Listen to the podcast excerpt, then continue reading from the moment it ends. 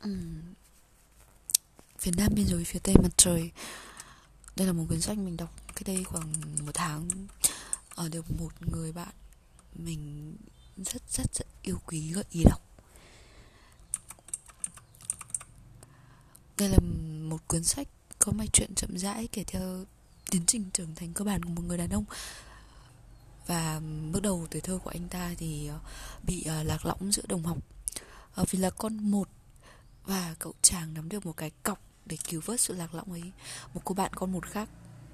Hai người nhanh chóng thân thiết rồi tách ra luôn nghĩ về nhau. Rồi cậu chàng thì uh, yêu.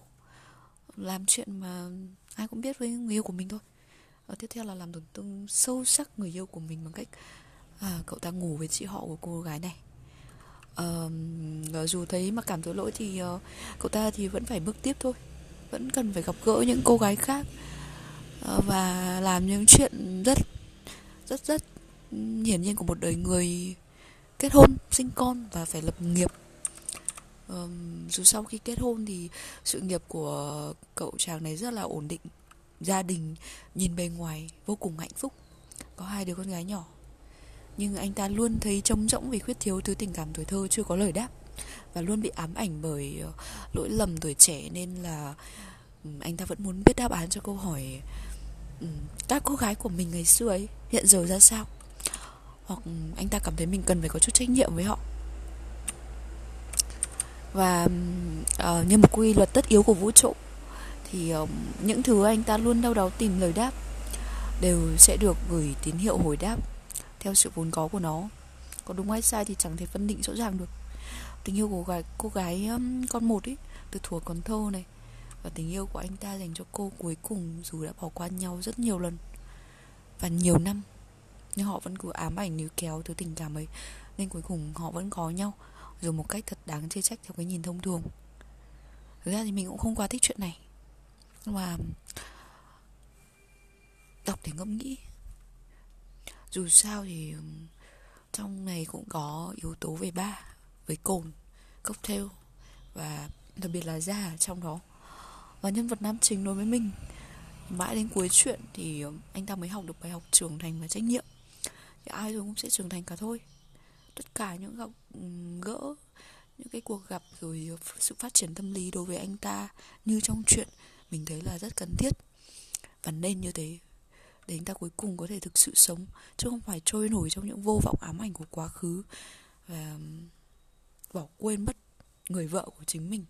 Mà đến cuối cùng thì anh ta cũng không biết là mình có thực sự đã trải qua những cái sự việc kia ờ, với cô gái con một hay không, hay là tất cả chỉ là mơ do anh ta tự tưởng tượng ra. Ở phần cuối của câu chuyện thì cô vợ có một câu nói mà mình vô cùng thích. Khá là ám ảnh. Anh biết không? Anh vẫn không hỏi em gì cả.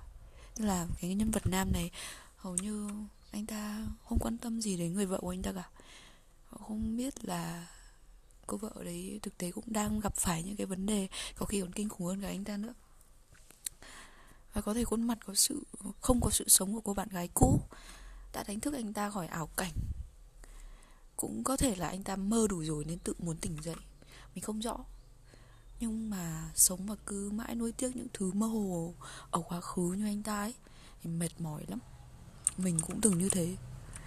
Và một câu nói khiến mình rất ấn tượng của một nhân vật phụ trong chuyện thì ờ, mình nhớ mang máng thế này.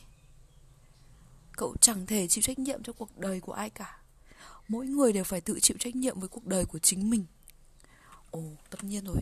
Dù biến cố nào xảy ra đi nữa, dù sóng gió vùi dập thế nào, dù bản thân có từng ngờ nghịch ngu ngốc trượt bước đến đâu đi chăng nữa, thì đi đến cuối sau cùng mình vẫn chỉ là mình thôi. Sau tất cả thì chỉ bản thân mình mới có thể quyết định là mình sẽ thành người như thế nào. Sẽ sống ra sao, sẽ tiếp tục phải sống, sẽ biết sàng lọc và tiếp thu những tri thức, quan điểm hấp dẫn hay phù hợp với bản thân. Và mỗi người dần sẽ viết nên cuốn sách của riêng cuộc đời mình, cho dù chẳng có độc giả nào.